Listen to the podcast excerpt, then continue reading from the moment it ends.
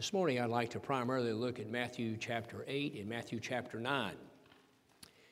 We find as you begin reading the Gospel of Matthew in the first four chapters, we have where the Lord Jesus Christ's credentials as the Son of God, who became the Son of Man, but also came as the King of the Jews, were established.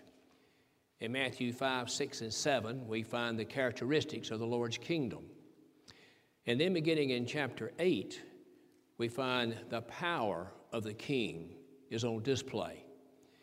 Now, what good would a king be if he didn't have power, right? But Christ had power and authority, and he begins to unleash it here in the eighth chapter of Matthew. In Matthew chapter 8 and 9, we have 12 miracles that are laid out before us in rapid succession. Now, you might ask the question why, why didn't Christ perform miracles? Well, first of all, he performed miracles in fulfillment of Old Testament prophecy. The prophets had declared that he would. Isaiah 53 4 is one of those passages. In fact, it's referred to here in one of the miracles that we'll speak about, where it says, Surely he hath borne our griefs and carried our sorrows. Now, sometimes we might think about that on the cross, but that didn't have anything to do with the cross. It had to do with his ministry here. If you look at 1 Peter 2.24, we find where it says, The Lord Jesus Christ took our, our sins and his own body to the tree of the cross, that we being dead to sin might live unto righteousness, for by his stripes we are healed. And that's the cross. Isaiah 53 4 is his ministry. So he performed miracles to fulfill Old Testament prophecy.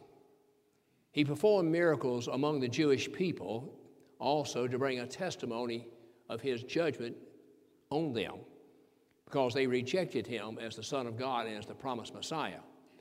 Just like the Lord performed 10 miracles in the land of Egypt, uh, those miracles were a judgment against the idols of the Egyptians. And it was after the tenth miracle, of course, the death of the firstborn, that God then brought his people out of the land of Egypt in the hand of Moses. There are three distinct periods of public miracles, you might say, in history. Uh, the land of Egypt was the first one. The second one took place during the ministry of Elijah and Elisha. The two of them together performed many, many, many miracles that were done in a public setting and then in the time of the Lord Jesus Christ and his apostles. The miracles were credentials as to who Christ was. Again, we find him established as the King of Israel in the first four chapters. The Sermon on the Mount declare the characteristics of his kingdom. Remember how the Beatitudes go? Blessed are the poor in spirit, for theirs is the kingdom of God. Blessed are those who hunger and thirst after righteousness, for they shall be filled. Blessed are the mourn, for they uh, you know, they shall also, uh, they shall uh, also be uh, mourned. He says, Blessed are those that are persecuted for righteousness' sake, etc., etc. These are characteristics of the Lord's kingdom. But here, beginning in chapter 8, we're going to find miracles uh, that are going to uh, be in many different categories. And we're going to find where Christ obviously was totally successful in every one of these miracles that he performed. And it's very interesting, I think, as you break these miracles up into different categories. Um, first of all, five of these 12 miracles were performed in the city of Capernaum. The city of Capernaum rejected the Lord Jesus Christ. More miracles were performed there than anywhere else, and yet he was not received there. That's pretty interesting to me. And so we begin here in this first uh, miracle we find a leper comes to the Lord Jesus Christ. Now, leprosy throughout the scripture uh, is a picture of sin. And the 13th, 14th chapter of Leviticus give us detailed information about this. And you go back and study Leviticus 13, you'll find, and I'm just summarizing here, you'll find that leprosy went deeper than the skin, and sin does likewise. Sin is throughout the entire person. It's not just outward, it's inward. And then we find that it spreads. Leprosy would spread, and, and sin spreads. It's contagious, it's very contagious, it spreads. And then we find that leprosy could only be cured, of course, by a miraculous intervention of God. And the same thing with sin. Outside of the miraculous intervention of God through His Son, the Lord Jesus Christ, uh, we would die in our sins. It requires the miraculous intervention of the great physician, the Lord Jesus Christ. We find that the leper had to declare himself to be unclean. He, if he saw you coming toward him, he was declared unclean, unclean, that you might know not to approach any closer to him because he had this leprosy. Now, this leper here that comes to Christ is not going to observe that. He believes by faith that Christ can heal him. And Christ will. And Christ touched him. Now, when Christ touched him, Christ became contaminated, so to speak, with the uh, being defiled by touching a leper. And then, though, we find the leper benefited from Christ touching him in the fact that the power of Christ removed the leprosy from him. Now, we, I think we see a picture of the work of Christ in this here. As we read over in 2 Corinthians 5 and 21, says, For Christ himself became sin for us who knew no sin, that we might be made the righteousness of God in him. When Christ died on the cross, he took all of our sins in his own body to the tree of the cross. So he defiled himself in that regard. But those who he took their sins in his own body to the tree of the cross benefited from his perfectness, his sinlessness, and so his righteousness was imputed to them. It's called the doctrine of uh, imputation. In that when Christ hung upon the cross as the Son of God, he represented God. As the Son of Man, he represented man. And all the sins of all the elect family of God were charged to the Lord Jesus Christ. But the righteousness of the Lord Jesus Christ was imputed or charged to those whom he represented on the cross. So Christ is going to heal this leper. Now, in Leviticus chapter 14, you'll find that when the leper had been cleansed, and he had to come to the examination of the priest, who had to examine him to be able to determine this and to declare this, certain things took place. He would take two birds, and one would be slain over running water in an earthen vessel. And then you'll find where the living bird was dipped into the blood of the slain bird. Then he was released and he flew away. Then you'll find the blood, again, of the slain bird was put on the right ear of the cleansed leper, and on the right thumb of the cleansed leper, and on the right big toe of the cleansed leper. And then the priest was to take oil and sprinkle the leper and take the oil and put it upon the blood that was on the ear, the thumb, and the toe. Now, I've left out quite a few details. Go back there and read all this by just giving you a highlight. So, what, what does that tell us here? Well, the bird that was slain is a picture of the crucifixion of the Lord Jesus Christ. The fact that he was slain over running water uh, in, in an empty vessel, that vessel represents the, I think, the humanity of the Lord Jesus Christ when he was willing to come here into this world, take upon himself a body of flesh and blood. And then we find when that bird is released, that's a picture of his resurrection. And then the blood was applied. And notice the three areas it was applied. And every time a, born, a child of God is born of the Spirit of God, we find that the blood of the Lord Jesus Christ that was slain for him on Calvary is personally and individually applied in his life. When you were quickened and made alive in Christ, the blood of the Lord Jesus Christ was applied to you vitally when he raised you from a state of death and sin to a state of life in the Lord Jesus Christ. Prior to that experience, you did not have a hearing ear. Prior to that experience, you had no desire to serve. Prior to that experience, you had no desire to walk in newness of life. But after that experience, you were given a hearing ear. So the blood is applied to the ear. You then had a desire, hopefully you did anyway, to serve him. The blood on the thumbs of the thumb of his right hand indicates service. And then you should have a desire to walk in the footsteps of the Lord Jesus Christ, walk in the old paths, walk in the pathways of righteousness, walk and follow Him in the pathway of discipleship. That has to do with the blood being applied to the big toe of the right foot. The oil that was applied to the blood symbolizes the Spirit of God uh, when you were anointed with that.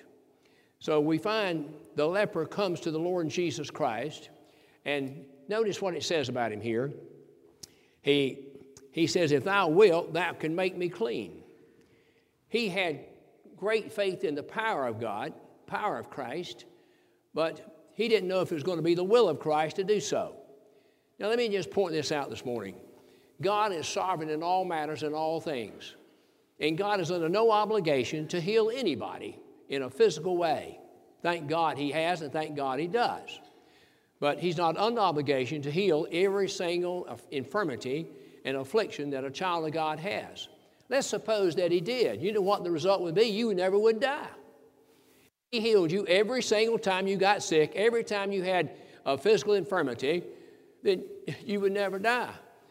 See, the Apostle Paul was delivered many times by God, but he eventually died. The Apostle Peter was delivered many times by God Himself, eventually he died. How many times was David delivered? Time and time and time again. Eventually he died, right? And we go on and on and on with this. But God has healed and does heal. You remember the King Hezekiah, it was revealed to him he was going to die, turned his back to the wall and he began to weep and got his house in order. And the Lord answered that prayer and told Isaiah to go and put a lump of figs upon the place that was causing his sickness. And he told him, He said, I've heard thy prayer and I've seen thy tears. Now, thee I'll add 15 years. He would have died 15 years before he did had not God intervened on his behalf, but it pleased God to do so. So sometimes it's God's will to do so, and sometimes it's not. Now, the leper says, I know thou art able. Notice again the language here. And he said, If thou wilt, thou can make me clean. And Jesus put forth his hand and touched him, saying, I will, be thou clean. And immediately his leprosy was cleansed. It didn't take a while. Immediately he was cleansed. And then the Lord told him, He says, Go and tell no man. Now, why did the Lord perform miracles? Well, one I've already told you to fulfill prophecy. Number two, it displayed how much he cared for his people. Number three, it showed his compassion. Number four, it showed his great power. Now, he tells a man, Go and tell no man, which tells me Christ did not perform miracles to gather big multitudes of crowds. He didn't do it for that reason. Now, multitudes followed him sometimes for different reasons, like John chapter 6. They followed him for the loaves and the fishes. They followed him because of the great miracles he was performing. But Christ never performed a miracle in order to draw a crowd. In fact, repeatedly, he tells those he did miracles to to go and tell no man. So he tells the leper here to go and tell no man. But go thy way, show thyself to the priest, and offer the gift that Moses commanded for a testimony unto them. We then have a, a, a man, a centurion that comes to Christ. Now, I want you to notice something the first three miracles that Christ performs at different people are going to be considered uh, lightly esteemed even outcast among the Jewish people that day. Certainly the leper was an outcast, right? The leper was an outcast. Now we find a centurion. And you're going to read about numerous centurions in the New Testament. And in every case, those that's recorded in the New Testament turn out to be upright, honest men of compassion and concern. Now, I'm not saying all centurions were, but I'm telling you the ones that's recorded in the scriptures were. And this man is no exception. A centurion was a Roman soldier. He was in charge of a 100 so- soldiers in the Roman army. And he's got a servant that has palsy, and he's grieved terribly with this. Now, the man's name's not given to us, but we learn a lot about this man. This man loved his servant, this man had compassion on his servant uh, this centurion, he had the power to have said, well, if he's sick, he can't benefit me, so let's just replace him. Uh, uh, just you know, take him away and bring me somebody that's strong and healthy that can do the things that I need him to do. But he doesn't do that.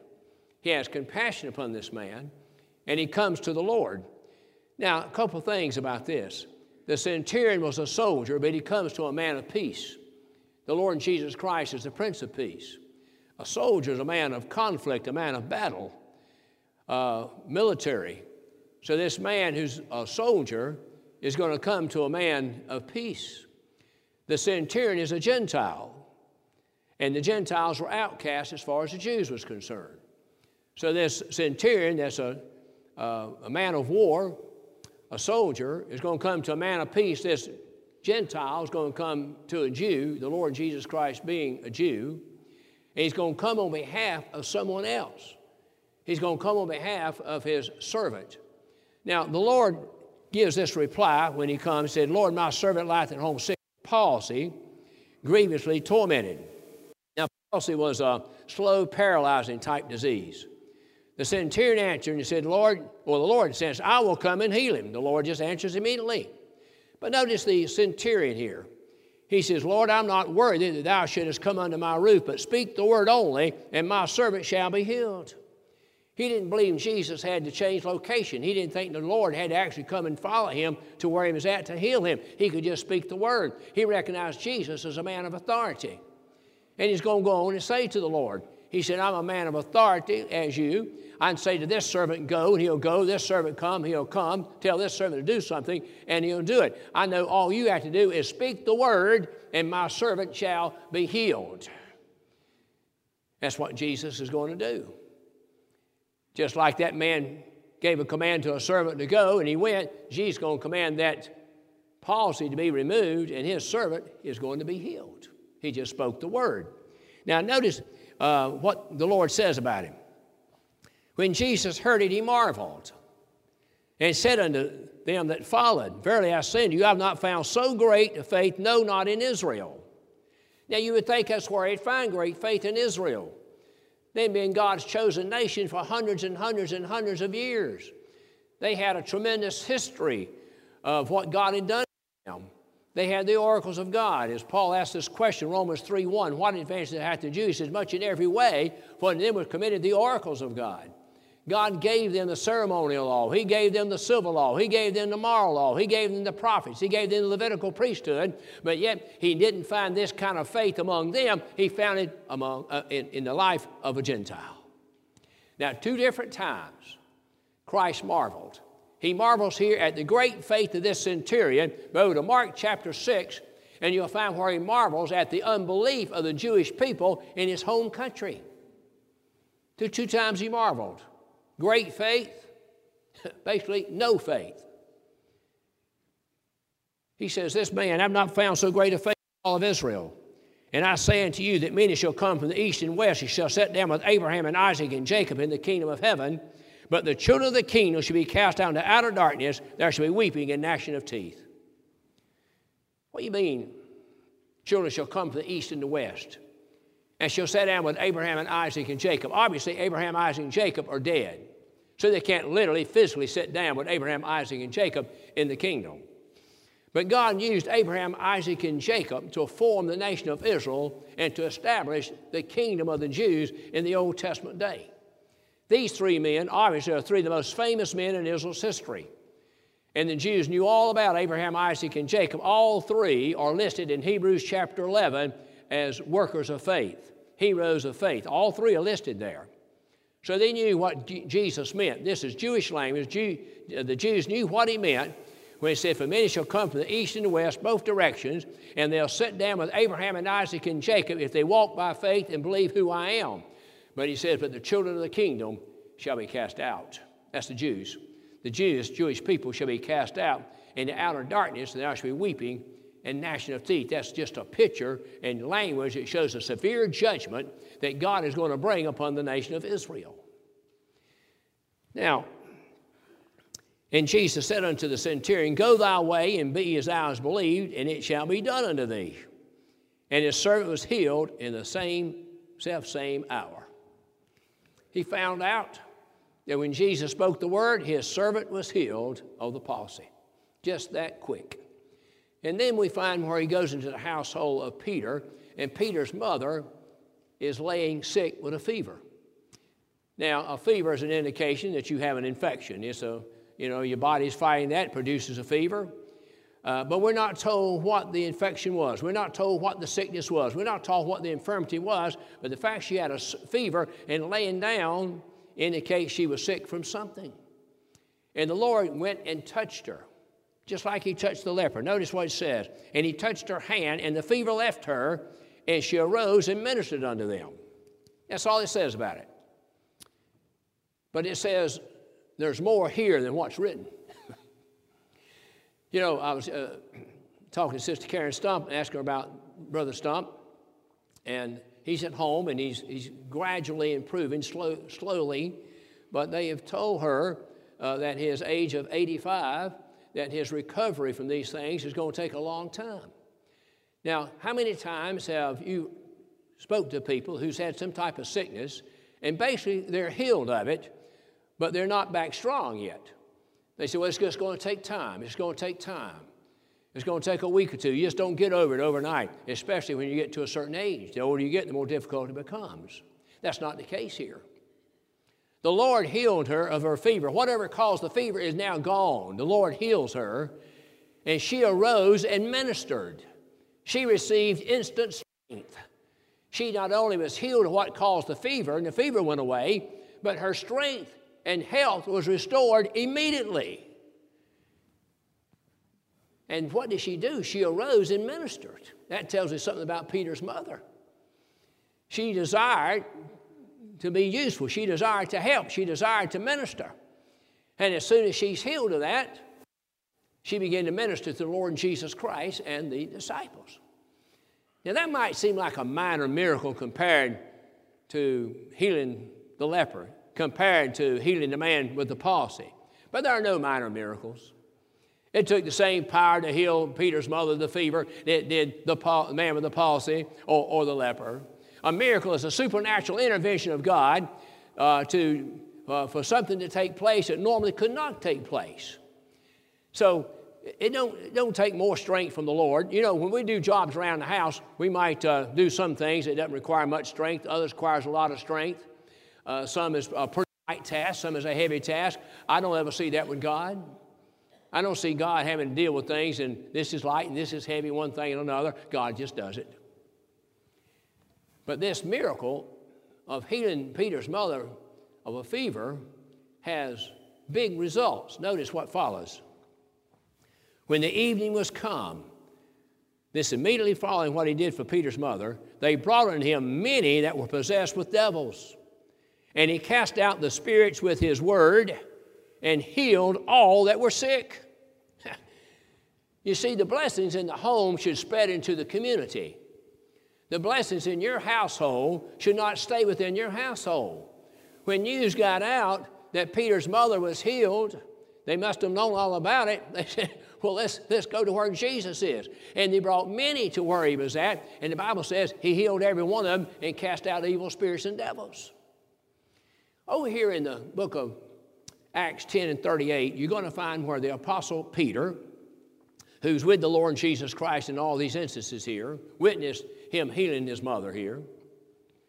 You're going to find where Peter tells Cornelius that God anointed Jesus with power and the Holy Ghost, and he went about doing good and healing all that were oppressed of the devil. I spoke about Satan two or three weeks ago. I'm telling you, uh, the conflict between Jesus and the devil was continuous. When he cast out unclean spirits and cast out devils, you find good triumphing over evil, and you find light triumphing over darkness. He healed them all. He cast all the devils out. There was never a time that he didn't cast a devil out successfully. And this is the fulfillment of Isaiah, by the way, Isaiah 53 in verse 4. Surely he hath borne our griefs. All right, surely he's done that in our afflictions and our infirmities, He's borne our griefs, and carried our sorrows. This is what Jesus is doing. He went about doing good. You know how Matthew 7 ends? Matthew 7, you know, uh, is the end of his Sermon on the Mount, it's recorded in Matthew 5, 6, and 7. The Lord says to his disciples, the last thing he says to them is this I liken that man who doeth my who heareth my word and doeth them to a wise man who built his house upon a rock. And when the winds came and the, and the rain came, his house stood firm. When the storms come, his house stood because it was built upon a solid foundation. But I liken that man who heareth my sayings and doeth them not. Apparently, there's people like that, or he wouldn't have said this. Who I liken that man who heareth my sayings and doeth them not to a foolish man who built his house on the sand. And when the storms came, the wind and the rain, the house didn't stand, it, it fell apart, it was destroyed. The Lord, it makes a difference between a wise man and a foolish man. They both heard the word, But one did and one didn't. So after the Lord says that, we find the Lord begins a life of doing. he begins a life of doing. So what did Peter say to Cornelius? He says he went about doing good. And you've heard me say this before, that's five words. And these five words summarize the life of the Lord Jesus Christ, his ministry. He went about doing good. He's always went about doing good. Every day he lived, he went about doing good. And therefore, if we walk in the footsteps of Christ, we likewise need to be doing good. Galatians 6 9, we have therefore opportunity, let us do good unto all men, especially the household of faith. At the wedding in John chapter 2, we find the Lord's mother telling the disciples, Whatsoever he saith unto you, do it. Then Jesus was a doing man. Jesus was always going about doing. In John chapter 8, the Lord Jesus Christ said, I always do those things that please my heavenly Father. He was a doing man. John 6, 38 and 39, For I came down from heaven not to do mine own will, but the will of him that sent me. And this is the Father's will. All to give me, I shall lose nothing, but raise him again to the last day. He said, My will is his will, and I come to do the will of the Father. Do is an important word in the scripture. So Christ now is doing. He heals the leper. He heals the centurion's servant. He heals Peter's mother. mother. I'm calling it Peter's mother. Uh, it's actually his mother, excuse me, his mother in law um, that he healed here. That tells us Peter was married, and that's important to, uh, when you consider some of the false things that said here in the religious world. Peter was a married man. This is his mother in law that Jesus has healed. When the news of this gets out, they bring many. They bring many there, and the Bible says he healed them all, casting out devils, and Peter says he healed all those that were oppressed of the devil. Once again, I want you to know that light triumphed darkness and good triumphed evil. Now, we have what we call an interlude here. And we got, we got a certain person that comes to the Lord Jesus Christ and says he's going to follow him. And the Lord tells him, The fox have holes, the birds have nests, but the Son of Man has no place to lay his head. And then another disciple comes and said, Lord, I'll follow you, but first let me go and bury my father. And the Lord said, Let the dead bury the dead. So here's somebody dead that's going to bury somebody dead. That's what the Lord said do. So, what's the Lord really saying here?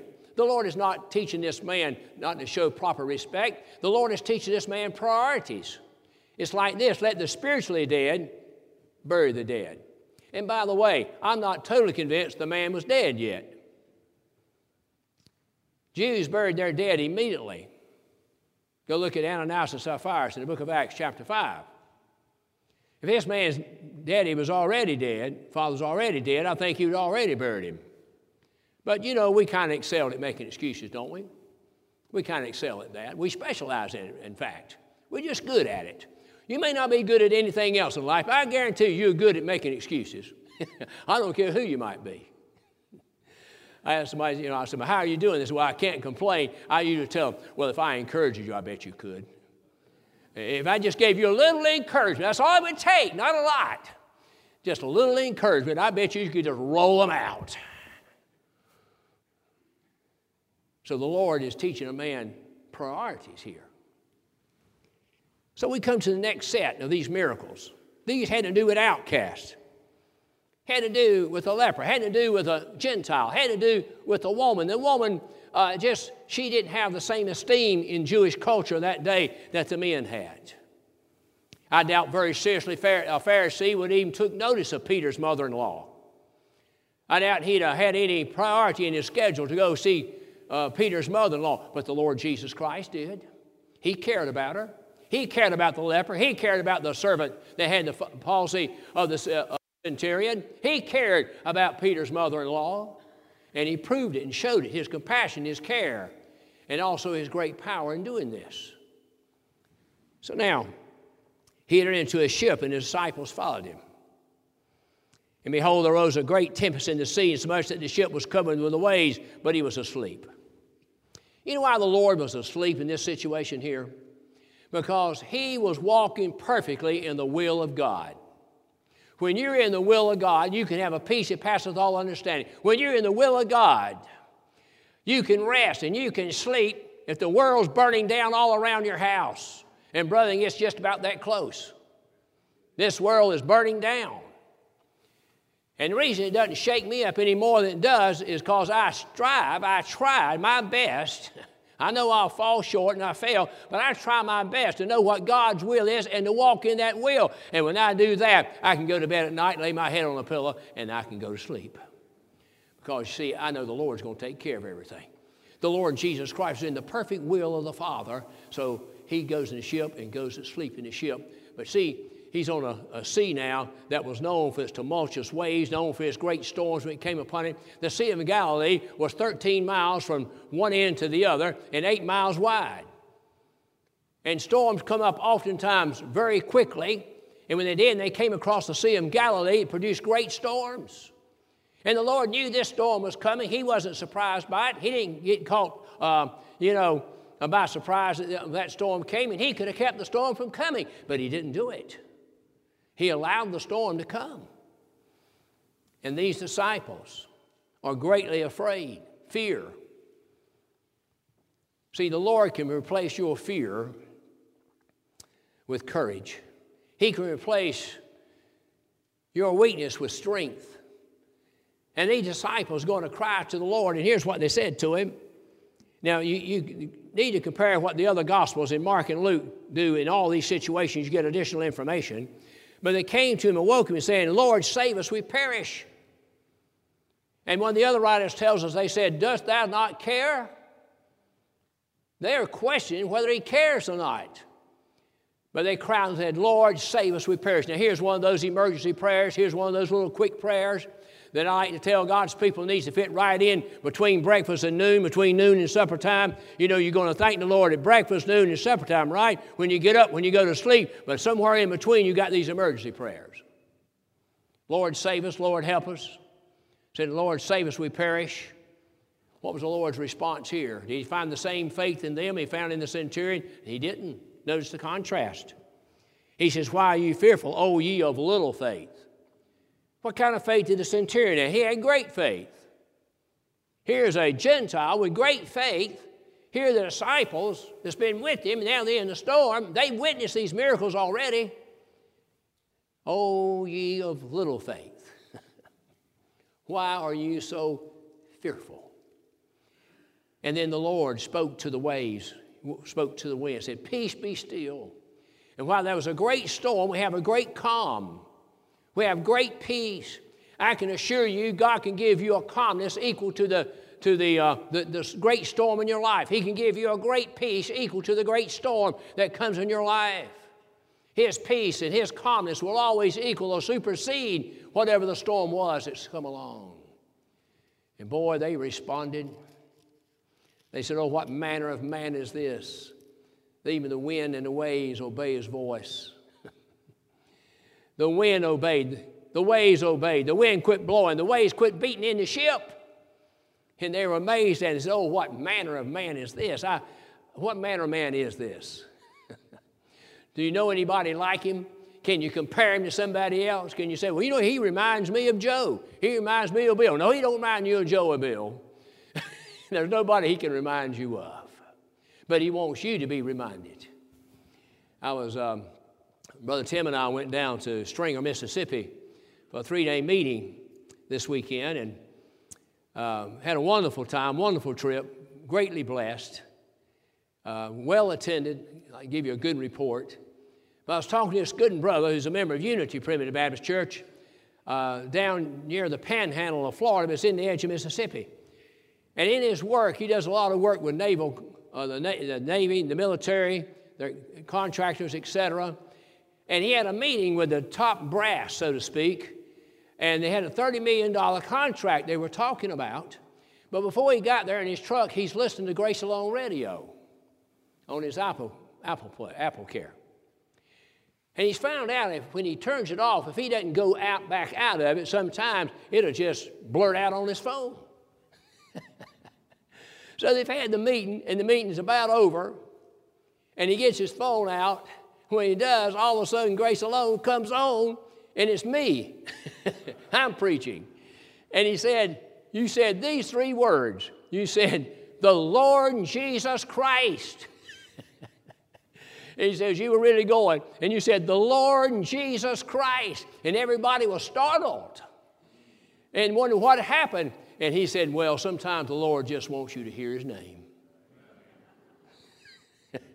Sometimes the Lord just wants you to hear his name. And what a name he's got, right? What manner of man is this? Even the winds and the seas obey his voice. A great calmness came as a result of a great storm. The Lord was sufficient to meet the needs of the disciples, was he not? And the fear they had was removed. When the storm was gone, the fear was gone. So we find a different category here of people. After this, we find two possessed with the devils coming out of the tombs. Now, uh, read Mark chapter 5 for the real details about this, and you're going to find where the Lord, it, Mark deals just one of these two that came out of the tomb. They're possessed with devils, and they've been bound with fetters and chains. Fetters were ankle shackles. And they tried to tame them, but they'd been unsuccessful. They liked to live among the tomb because they were wild, wild, you see. And so uh, this disturbed the community, this disturbed the people in the area. And they tried to do something about it, but they were unsuccessful. But what man cannot do, God can do. With men, these things are impossible. God, nothing's impossible. And so one of them come to the Lord Jesus Christ, and notice his language here. He says, What have we to do with thee, Jesus, thou Son of God? Art thou come hither to torment us before the time? Did you know what he did right here? He acknowledged that Jesus was the Son of God. In James chapter 2, verse 19, James says, If you believe, you do well, for even so the devils believe and tremble. Now, there's a difference in a devil believing and a person dead in trespasses sins believing. A person dead in sins cannot believe that Jesus is the Christ, the Son of the living God. But the devils do. The devils know who God is. The devils know they're in. He says, Art thou come to torment us before thy time?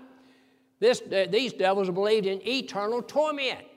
They believed the time was coming that they would experience eternal torment. They said, Art thou come to torment us before the time? This man's name is Legion, which means many.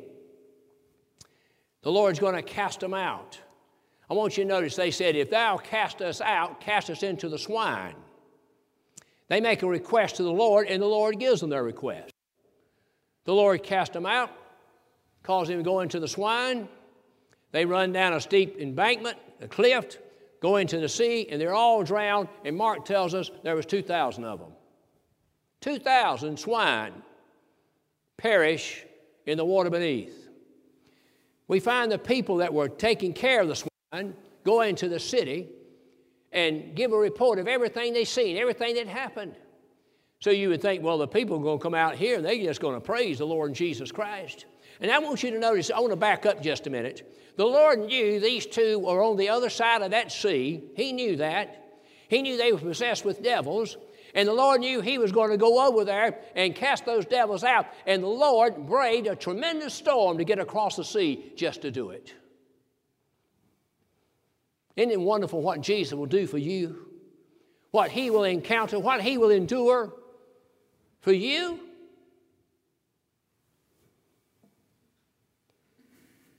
He cast them out into the swine. 2,000 perish.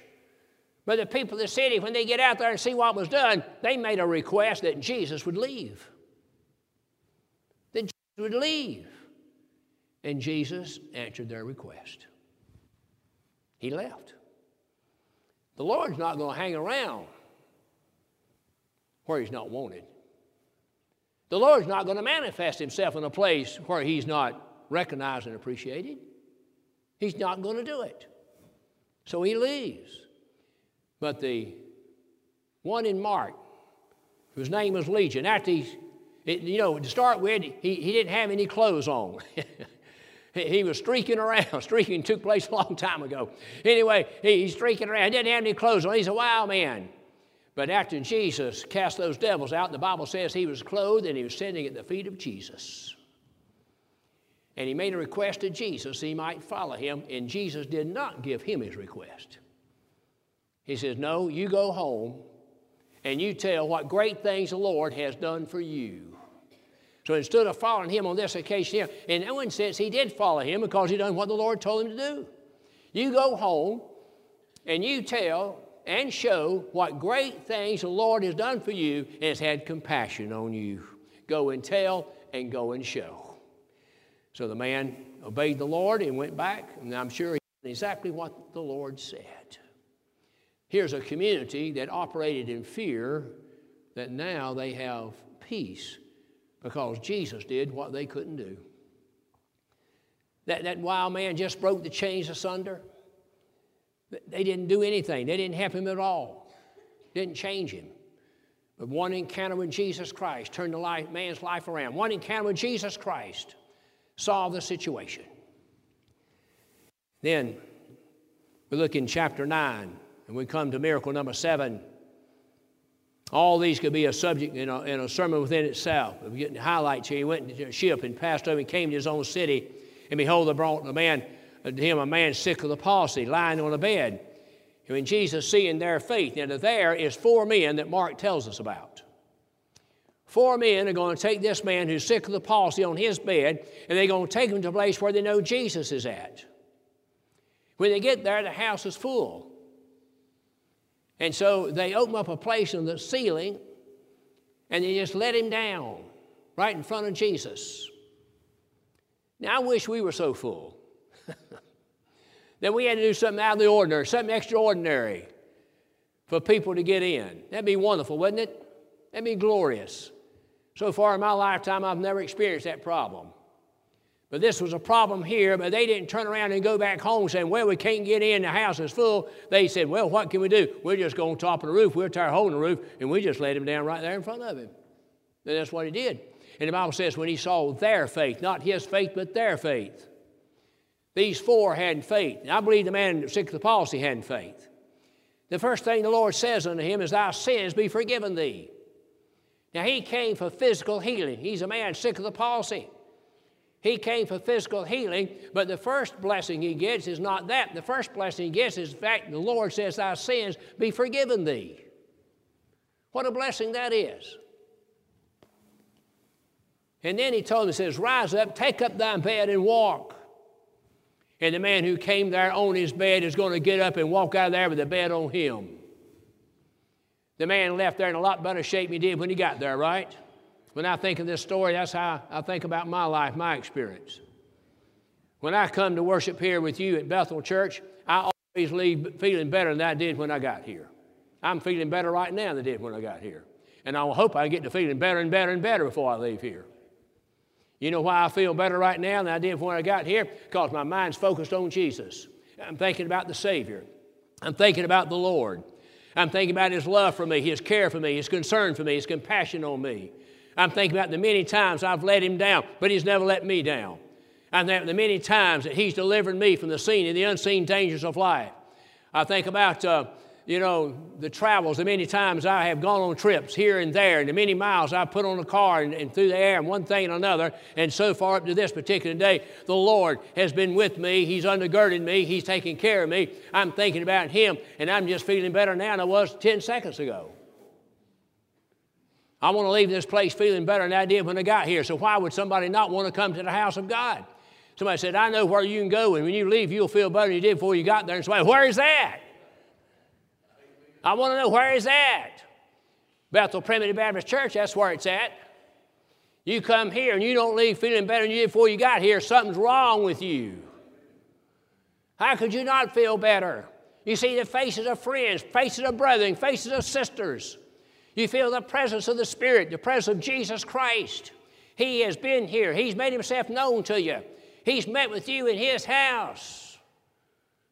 How could you not feel better? The man left there, and oh, they were not happy. Those Pharisees were not happy about it because he healed him on the Sabbath day. he healed him on the Sabbath day because he said, Thy sins be forgiven thee. They said, Who can forgive sins but God only? He showed them he was God manifest in the flesh. And then that's when he asked them the question, which is easy to do Say, Thy sins be forgiven thee, or say to the man, Rise up and walk. Well, he told him to rise up and walk, which proved he had power and authority to forgive sins. And he went out of there. Can you imagine? It's hard to imagine how he felt. Coming there on the bed, had to have four people to bring him there. I bet he outran the four going home, carrying his bed on him.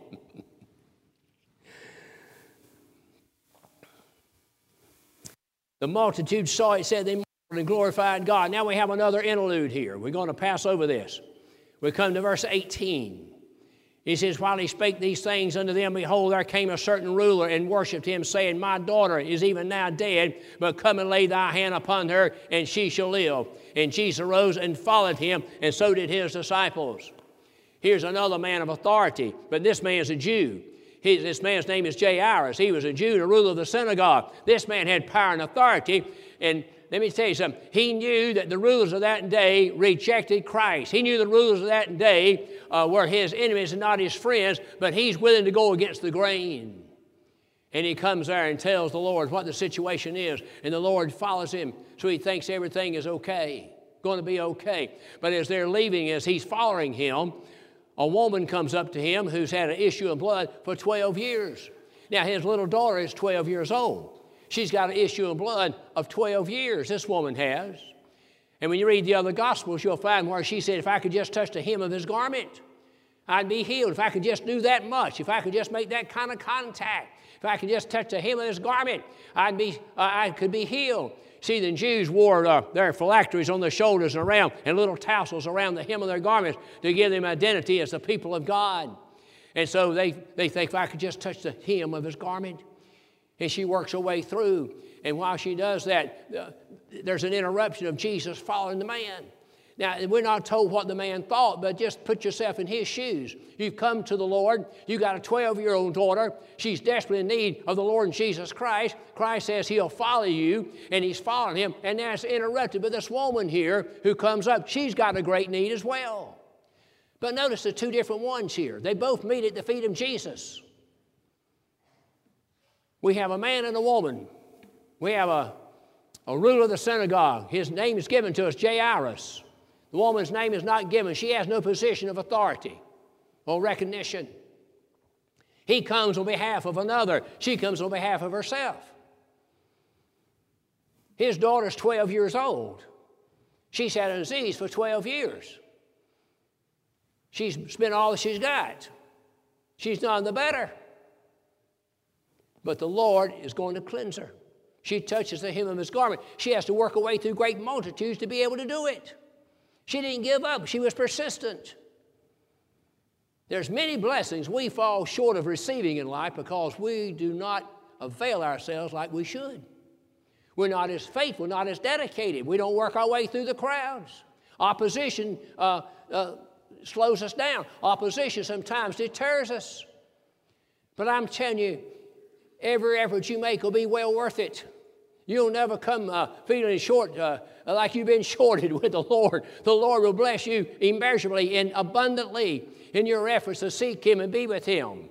Hebrews 11 6 says, Without faith it's impossible to please Him, but he that cometh unto Him, he that cometh unto Him, he says, uh, He shall, and diligently seeks Him, he says, She shall be found. And this woman came diligently and she found Him. And she was healed. And then she was about to leave. And the Lord said, Who touched me? And the disciple says, What do you mean, who touched you? Many people had touched him, but not like this woman touched him. And he's wanting this woman to speak up. He's wanting this woman to say something. And when she saw, uh, you know, what the situation was, she then had a testimony and a declaration of why she was there, what had taken place, and the fact that Jesus Christ had cleansed her from this disease of 12 years. Then the, man, then the Lord continues his journey. And he comes to the household of Jairus. And they send a report to Jairus, it's, it's too late. She's dead. The Lord says, She sleepeth. They laughed into scorn. And the Lord just put them out. The laughter of unbelief will always put you out. And the Lord put them out. He allowed her mother and father and the three disciples, James, John, and Peter, to go with him in there. And the Lord takes her by the hand and speaks to her and tells her to arise, and she arose. Now we got the Lord doing a miracle where he raises somebody from the dead. What a blessing it was. Jesus was a doing man. Jesus displayed his care, his compassion, and his great power when he began to do all these miracles in succession, one right after the other. He's displaying and unleashing his great power of unclean spirits over devils, over the palsy, over lepers, over uh, the sick, those who had the fevers, and now over the dead itself. Nobody went away unhealed. And then we come to two blind men. There's more, more, more uh, cases of where Jesus healed the blind than any other type of uh, disease or, or affliction. Blindness in the Word of God is a picture of ignorance. Jesus told Nicodemus, says, except a man be born again, he cannot see the kingdom of heaven. In 2 Corinthians chapter 4, the Apostle Paul writes and says, If our gospel hid, it's hid to them who are lost, whom the God of this world have blinded their minds.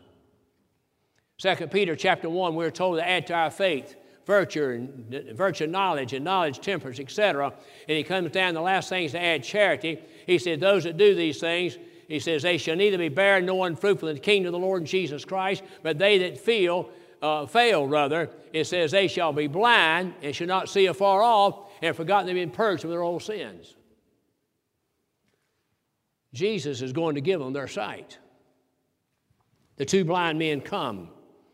Says, Thou son of David, a messianic title, have mercy on us. When he's coming to the house, the blind men came to him, and Jesus said unto them, Believe ye I'm able to do this? They said, Yea, Lord. Then he touched he their eyes, according to your faith, be it unto you.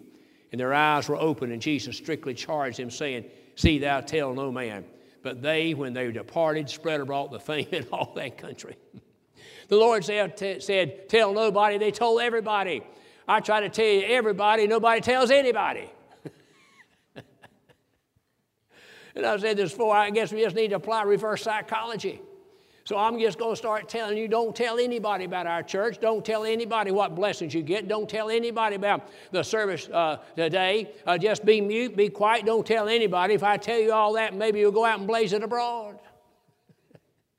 That's what they did. And they went out, behold, they brought to him a dumb man possessed with a devil. When the devil was cast out, the dumb spake. The multitudes marveled, saying, It was never so seen in Israel. We find the Lord doing things they'd never seen nor experienced in their lifetime. Notice verse 34. But the Pharisees said he casted out devils through the prince of the devils. That was their attitude. They, they were not going to give credit to God, not going to give credit to the Son of God. They said he cast out devils by the prince of devils. Now they repeat this a little further on, on another occasion. He cast out devils by Beelzebub, the prince of devils. Have you ever heard anything any more illogical, anything any more ridiculous, anything any more uh, crazy than that? And the Lord taught them a man's house divided, it cannot stand. Why would the devil cast out devils? Well, he wouldn't. but that was their attitude. But in the book of Mark, the Lord says there was somebody that heard him gladly. You know who it was? said the common people heard him gladly. They heard the words of the Lord Jesus Christ. They rejoiced in it. They heard him gladly. The outcast, no doubt, loved him more. Can you imagine how the blind men must have felt? Can you imagine how the leper must have felt? Can you imagine how the little lady that had the disease of 12 years must have felt? Can you imagine uh, how the centurion felt? Can you imagine how uh, that Jairus the ruler felt? Can you imagine how the disciples felt? Well, we told you a little bit how they felt. We went through some of this, but just think about it just a minute. All the things that Jesus did for them. But let me tell you this in closing this morning. Before you were born of the Spirit of God, you had a hearing problem. You had a feeling problem. You had a seeing problem. You had a doing problem. When Jesus healed the blind men, he gave them sight. When he healed the hearing men or the deaf men, he gave them hearing. When he healed those sick of the palsy, he gave them the strength to walk. Let me tell you, when God born you of the Spirit of God, he performed every single one of those miracles in one stroke of his grace. When God born you of the Spirit of God, He gave you a hearing ear, a seeing eye, an understanding heart, the desire to labor, desire to walk in the kingdom of God. He did it all at one time. He specializes, does He not? you know, I don't. I can't hardly keep up with how many doctors I've got. I've got my general practitioner. I got my knee doctor. You know, I, I got uh, this doctor and that doctor, and if it ain't one wanting to see me, it's another one wanting to see me you know, one thing and another. I'm just so thankful I can tell you about one doctor that takes care of everything. I can tell you about one physician that takes care of everything. I'm telling you about a specialist today uh, that you don't, uh, you don't go somewhere and he'll put you over here or put you over there. You got one specialist. His name is Jesus Christ. He can take care of a broken heart. He can take care of the troubles and trials in your life. He can take care of the storms that come along. He can give you wisdom when you need it. He can give you strength when you need it. He can give you courage when you need it. He's a specialist in every single way, my friends. You don't have to worry about going and having more than one doctor. I got just one. His name is Jesus. And sometimes he just wants his name to be heard. sometimes he just wants his name to be heard. That's why I like to talk about the gospel. I got a little thing, a tray with vitamins in it, one thing and another. Every once in a while, Karen wants me to add another one. Now, so I'm not I'm sure these are doing any good. I'm glad in the house of God I take one pill. It's called the gospel. It's got every spiritual vitamin I stand in need of in it. Anything I need, it's right there in that one pill. And I love taking that one. I love taking that one. The Lord unleashed his power on the devils. He unleashed his power on unclean spirits. He unleashed his powers on, on power on those who were sick with infirmities. He unleashed his power, my friends, and all the things that cause us so many problems here in life. He unleashed his power upon it and proved to be triumphant over every single one of them in every case. Yes, he's the King of glory, the Lord of lords, and King of kings.